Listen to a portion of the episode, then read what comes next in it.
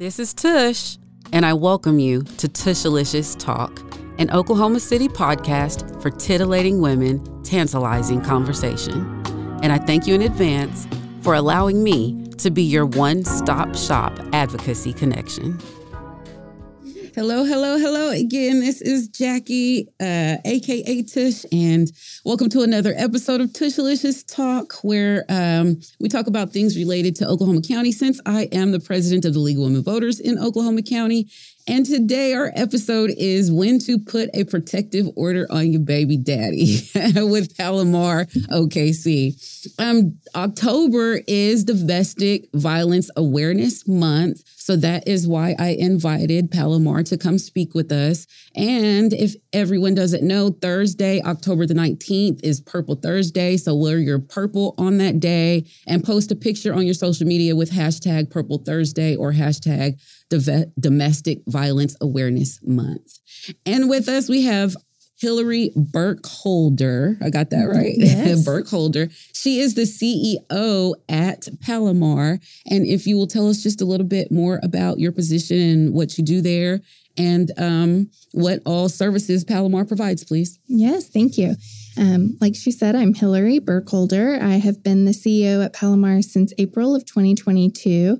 It has been my honor to come alongside the work that was started by Kim Garrett, our founder, and our board of directors, and really building an Oklahoma City Family Justice Center. So that's a model that began out in the 90s in California, this idea that survivors shouldn't have to navigate all these complex systems separately, and the barriers to try to access all of those services when you are going to separate locations. And so the concept is really trying to pull together the government and nonprofit agencies that someone would need to access. So at Palomar, we're really focused on domestic violence this month, since it is Domestic Violence Awareness Month, but we also serve survivors of sexual assault, stalking, human trafficking, children that have witnessed violence, and pet and elder abuse as well. And so if someone comes to Palomar, they can meet with any number of our partners. It's always really driven by the survivors' priorities and their needs, and we are just helping to facilitate that. So our staff meet with them to kind of really understand their story and to educate them on what's available. And then they can connect with the people that they need to. So whether that is filing a VPO, a victim protective order, making a statement with law enforcement in a place that feels safe and trauma-informed instead of going down to the police station. Maybe that's accessing civil legal services. So maybe getting a divorce or pursuing a custody case. Our advocacy agencies like the YWCA, La Luz, and LCDA, they all provide safety planning and advocacy support. We have mental health on site, so we have a liaison from the Department of Mental Health, and then we have lots of community-based mental health agencies that are there, and so they can get therapy or group work on site. We have a children's sanctuary, so if someone does need to bring their kids, that removes that barrier, and they can bring them, and the people that are in the sanctuary are trained to really build relationship with those children and help make them feel safe and a connection. We also have food and charging stations and all of those things, a store with hygiene products and clothes and diapers. So, you know, you never know necessarily when you might decide to flee. Mm-hmm. And so trying to meet all of those basic needs so they can focus on their journey. Cool. So you said you help people with divorces. So anyone looking for a divorce can come in, or it has to be within the specifications? Yes, someone related to one of those victimizations can come in, and we would serve them through that. Mm-hmm. So not anyone looking for a divorce. We have legal aid attorneys on site, so they do most of those civil legal services. And then we do have a Palomar legal network, because oftentimes just capacity-wise, legal aid has more than what they can handle, but also sometimes there are things with the financial resources being tied up with their abuser or other things where they might not qualify under certain circumstances. Mm-hmm. And so we also recruit volunteer attorneys that are willing to take on those family law cases as well. Awesome. Very much needed. So before we get into examples of abuse, will you go over again the categories of people that you help, as far as you said sexual assault victims and who else? Yeah, sexual assault, stalking, human trafficking, child, elder, and pet abuse, all kind of, those are all things that often go together. A lot of the child abuse is co-occurring with domestic violence. Mm-hmm. So things that happen typically inside the home are really kind of the focus area. Mm-hmm. And so for trafficking, do we see quite a bit of that in Oklahoma? So the Dragonfly Home is our partner on that, mm-hmm. and they do a lot of that piece. And yes, we have a high amount of trafficking, both labor and sexual. And so there are experts in the certified partner that we bring in when that happens. We don't necessarily have as high of numbers that come to Palomar for that purpose. Mm-hmm. Yeah. Mm-hmm. And I'm sorry, you said what type? You said labor and what else? And sex trafficking, yeah. Labor, what's labor trafficking? So being held against your will to do work, but not necessarily sex work, yeah. Wow. I did not even know that was a thing. Okay. So when I looked on the website, and their website is PalomarOKC.org, I saw this thing called a power and control wheel. Mm-hmm. And I think that I would like to discuss it because I think a lot of people might not even realize that they are in an abusive relationship. And some of the things that are listed there, a person might just want to think twice and say, you know, am I in an abusive relationship, or am I the abuser in an abusive relationship? You know, so... it said that the power and control wheel was a diagram used to show the abusive tactics an abuser might use to keep their victim in the relationship.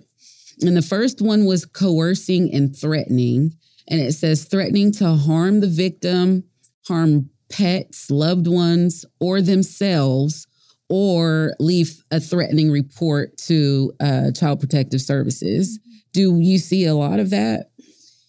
Yeah, I think the coercion and the threatening is a powerful mechanism for that fear conditioning that abusers use to keep victims in a relationship. So I think the important distinction to make is that it is when there is not an equal power dynamic between the two people in a relationship, and that someone is using a pattern of power and control mm-hmm. Over someone. So that's really what we're looking at when we look at domestic violence, instead of kind of an isolated incident or something that might just be a toxic relationship in both directions. Mm-hmm. It is really about that pattern of coercive control and that power dynamic. So, the coercion and threatening is a powerful tool and is one of the real barriers for people making that choice to leave. We, I think we've all probably heard people say when they've heard about someone in a situation like this, well, why don't they just leave? Yeah. And that's one of those simple reasons. Yeah. I find it crazy that abusers will threaten to call Child Protective Services. And that's really real, because I know some people who have been in toxic relationships and, you know, one person will say to the other, well, I'm going to call DHS on you because you did A, B, C, and D. And it's just crazy to me because you're the reason that, I mean, it's going to come back on you, you know? Well, I think that's a one of the interesting things and a hard thing sometimes for service providers that don't have really intentional training around domestic violence to recognize sometimes, because mm-hmm. often, abusers can be very charismatic, very put together. Yes. You know, all of those are things that they use in the beginning of the relationship. Yeah. And so, and someone who has been being gaslit and terrorized and threatened often doesn't come across as someone who has everything together. Or at times, maybe they're using substances either that are being forced on them by the abuser, the person who's using violence, or maybe they're using that as a way to self-medicate what's going on. But there are sometimes, I think people often think that they would be able to point out someone who is a person who's going to use violence. And I think the reality is it's really just not that simple, and that there are no perfect people, so there are no perfect victims. So sometimes people will say, oh, well, if they are, behaving erratically, or if they are using substances, it calls into question maybe their experience when it shouldn't. Mm. Mm. Yeah. I'm going to skip down the list to where it said denying, blaming, and minimizing. It's making light of abusive behaviors, saying that it didn't happen, using visitation to harass the person, shifting responsibility to the victim, threatening others, and victim blaming. And I say that because all that is gaslighting. And so I said, I think that's the perfect definition for gaslighting, because people don't necessarily understand what gaslighting is. It's become a really big word on social media, and I see it misused a lot. Do you have a specific example of gaslighting? Well, I think all of what's listed here is what happens. I think, when a lot of times when we see a survivor, they're just second guessing themselves and whether something is abusive, or that maybe, they would say, well, this did happen to me, but I did XYZ that caused it, mm-hmm. instead of just understanding that nothing, regardless of what that other interaction was, it didn't warrant the abuse that they're experiencing. Right. Yeah. The means and the end. Yeah. It's, I describe it as mental manipulation. Absolutely. Or mental abuse, psychological abuse. That's what gaslighting is. When you have a valid point and the person that doesn't have a valid point is trying to make you seem like you don't have a valid point.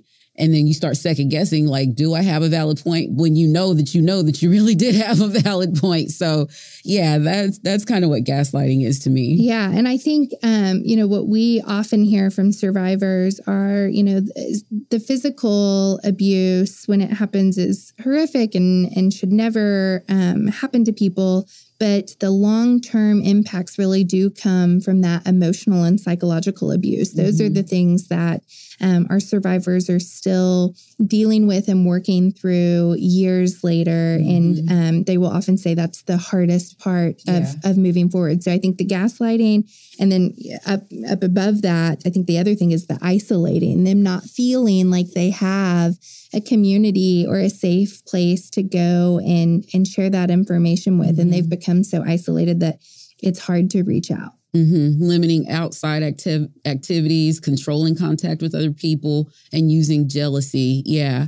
And even on isolating, if it's just within the family, like a person's mom or dad or whatever, they can be a part of the isolation, because you can report some type of abuse and then they'll be like, oh, no, it's you did that, and then still not feeling in that safe place, that safe space. So that still comes within the isolation as well. Yeah. Yeah. And we know that there are cycles of abuse. So 78% of kids who witness violence will use violence themselves if there isn't intervention. And so, you often will see someone who uses violence, and their parents will definitely maybe have lived that themselves. Mm-hmm. And so don't see anything wrong with that relationship. Right. Until somebody else points it out. Yeah. That's why I like this list. It helps to point it out. So intimidating as well is a part of gaslighting. And that's, causing fear through looks, gestures, behavior, or destroying property, abusing pets, and displaying weapons. You don't even have to use the weapon, but just displaying the weapon to cause that intimidation and that fear. I've seen that quite a lot in some couples, unfortunately. Yeah. And I think, people that are using violence get really good at knowing really subtle ways to keep the person intimidated. Exactly. Yeah. And so it, if they're out around others, they often won't notice those things, or it'll just be a really slight, maybe it's, You know, you get an elbow dug into your side when you're out with friends and you're not saying what they want you to say, mm-hmm. or, an item that doesn't really mean anything to somebody else. But with all the context, the victim knows exactly what that is insinuating. And so I think that's one of the other kind of challenges for people that might have someone that comes to them and discloses that, you know, they might think, oh, well, I didn't see it. I haven't known. And so I think it's so important for people to just start from a place of belief and know that sometimes these things aren't as apparent as we would think they might be. Mm-hmm. Mm-hmm. I think that goes back to the isolation as well. People not believing you or being afraid that people will not believe you. So you might isolate yourself. Yeah. Next on the list is emotional abuse, and that's put downs, name calling, financial freedom through mind games, gaslighting, access to money. Actually, I think that's the financial abuse. I think I labeled that wrong. This is financial abuse. So yeah, financial decision making, and not allowing someone to have financial freedom. So I want to cover the financial freedom because I think so many people don't realize that there is a such thing as domestic abuse through financial abuse. Absolutely. Yeah, I think that is another one of the biggest barriers that people face when they are trying to make a decision to leave. So maybe they haven't been allowed to work outside of the home, or maybe oftentimes the people that are using violence will open accounts or use the victim's name in getting credit. And mm-hmm. so sometimes their credit is ruined and they have no idea until they try to leave. So that is another powerful way to keep people feeling stuck. And it might be even things like the house and the cars are in abuser's name. And so if I try to leave, how am I going to do that? Where am I going to go? Especially if kids are involved, if you're trying to make the decision of, and say, the shelter beds, which they often are because we just have such high incidences of domestic violence here. If they're all full and you're trying and you've been isolated and you don't have anyone's home to go to. If you're trying to decide between sleeping out on the street or going back to an abuser, those are impossible situations. Mm-hmm, mm-hmm. It's the not allowing them financial freedom, maybe not even allowing them to have a job or access to the checking account or, even money within the house or whatever, just no access to the money at all. That definitely could leave a person within a toxic relationship. And so the last bullet I wanted to cover was using the children. And in my head, I would think that this one maybe goes about 50-50 with men and women. Definitely want to say that women can also be abusers as well, because there's a huge stigma that only men abuse women, but that is not the case. There's definitely women that abuse men. So as far as the children go, creating guilt about the children, using kids to deliver messages, using visitation to harass, and then threatening to take the kids away. Yeah. And so I think a helpful statistic. So in Oklahoma, they estimate that as many as 49% of women and 40% of men will experience domestic violence in their lifetime. So it really, the numbers are much higher for men than I think we often think about. And of course, those also include same-sex relationships as well. So not necessarily just related to heterosexual relationships. Mm-hmm. And at Palomar, we serve about 15% of our population are males. And yes, the children, I think, the unfortunate thing is that they experience a lot of trauma by being exposed to this. But then, yes, they're often used in this cycle as well as a way to create those power dynamics and to punish the other person. Yeah. And so that's why we have so many kid programming, because we know that it's really important to break that cycle And so we have our children's sanctuary, and then we also have Camp Hope, which is for kids who have witnessed violence between 7 and 17. And it's an evidence-based program. It is built on the science of hope.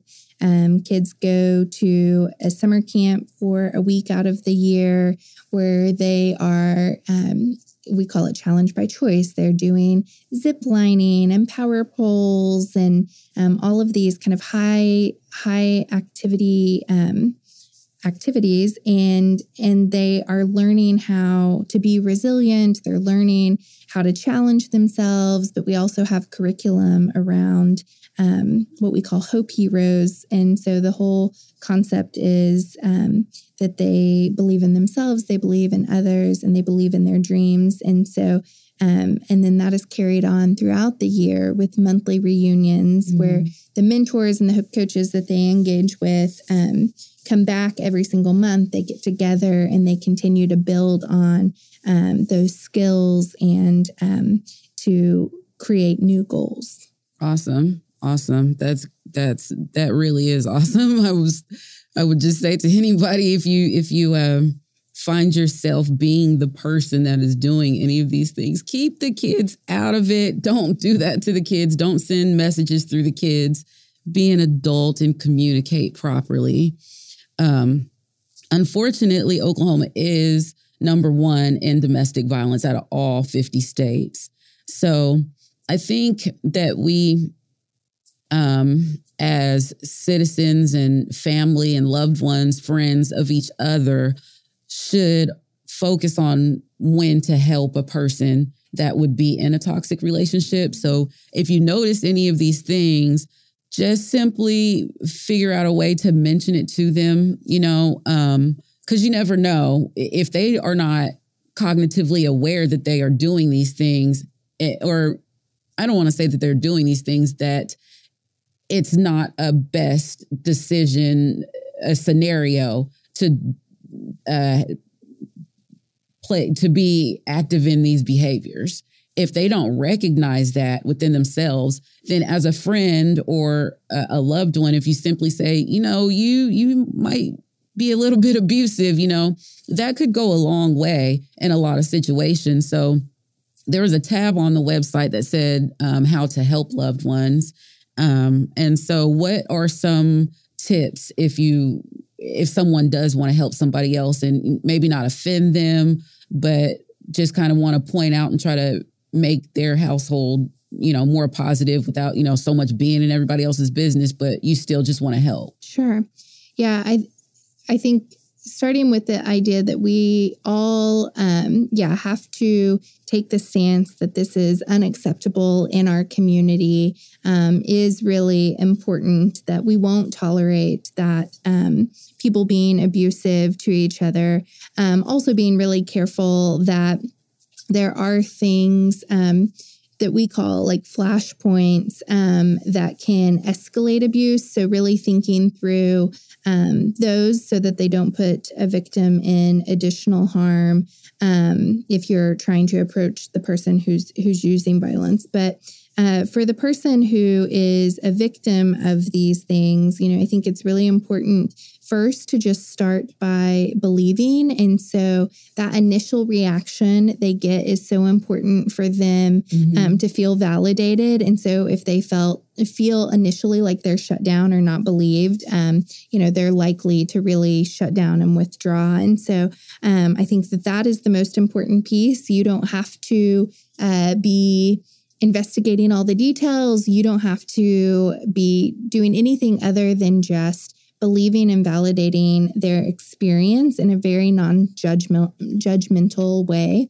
I think the other thing that's really important to remember is that these are really complicated. We've talked about some of those barriers. These are complicated, complex situations. And statistically, people don't typically leave on their first attempt of leaving and never go back. And so... Isn't it the seventh time? Yeah, that's the statistic. And so...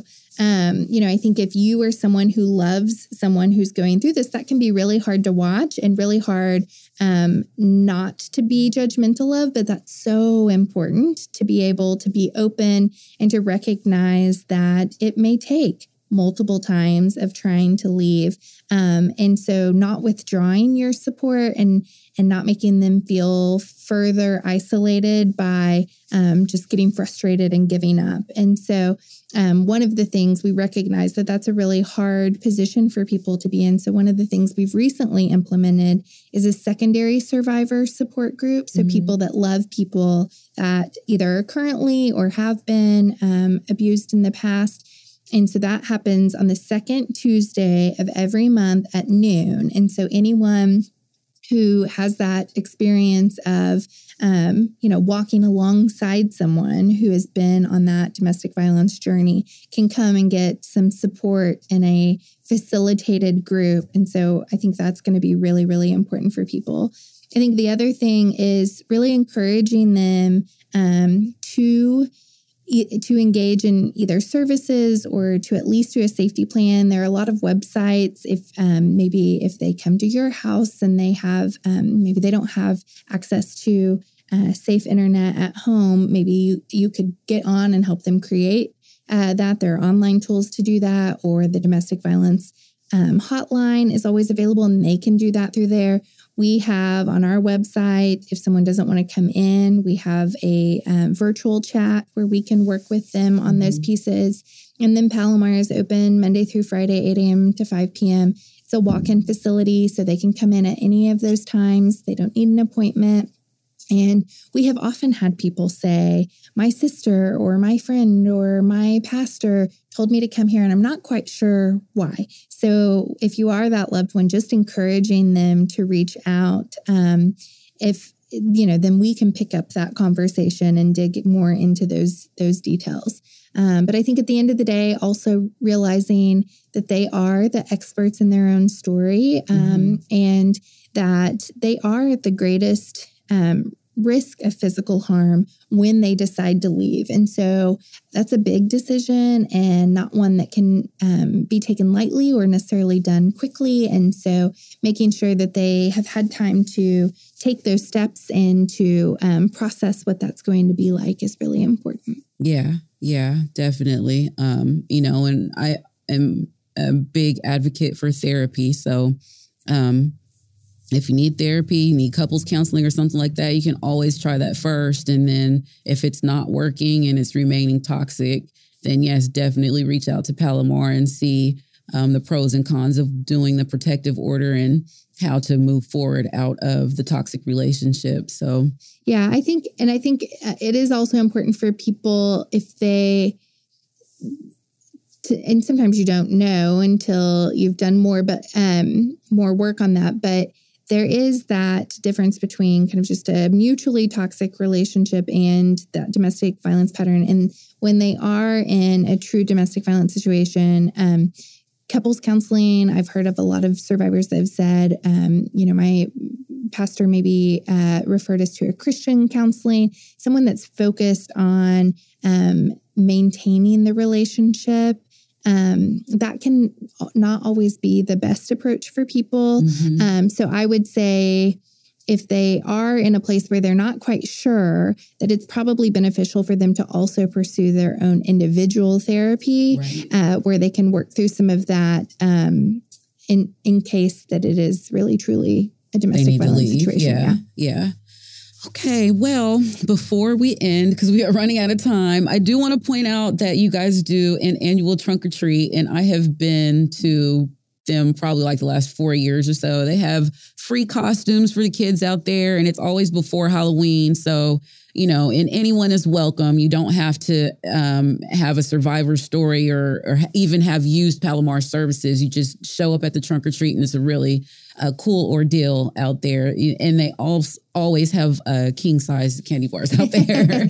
Yeah, we try to open our doors so that people can get familiar with us. So if they ever do need us, it feels like a comfortable, safe place. So Trunk or Treat this year is October 21st, 2 to 4. It's out in our parking lot. A lot of our partners will have trunks. Lots of arts and crafts and candy and just a lot of fun. And then we actually also have our last open house of the calendar year, October 25th, so that week after. And that's a time where people can just walk through and get a feel for what the facility is like. Our partners host tables where they can talk about their services that are available. And people can just get more familiar with kind of what it's like to be there, because that can be a really intimidating thing. And you never know when you might need to recommend our services to someone. Mm-hmm. Well, I definitely appreciate you for coming. And again, if you find yourself on either end of any of these categories, please recognize that you need to do something to fix the situation. And if that's reaching out to Palomar, please go ahead and reach out to Palomar. Can you give us your address and website and contact information? Yeah, absolutely. So we are at 11th and Hudson, on the corner of 11th and Hudson. The address is 1140 North Hudson. And our website is palomarokc.org. We're also on socials at Palomar OKC. Our phone number is 552-1010 if you want to call and talk to someone. And the kind of virtual chat that I mentioned can also be done on our website. Awesome, awesome, awesome. So you can follow the League of Women Voters at LWVOK County on Facebook. And our website is www.lwvokc.org. And the last thing I'm going to say is that Palomar uses or was established from the MAPS money, the MAPS for money. And I'm very glad that that is something that the MAPS money was used for. So that's what our tax dollars should be used for. And thank you so much for listening, and have a great day. Bye. Tushalicious Talk is part of the Breaking Ice, Building Bridges community podcast platform, brought to you by Possibilities, Inc.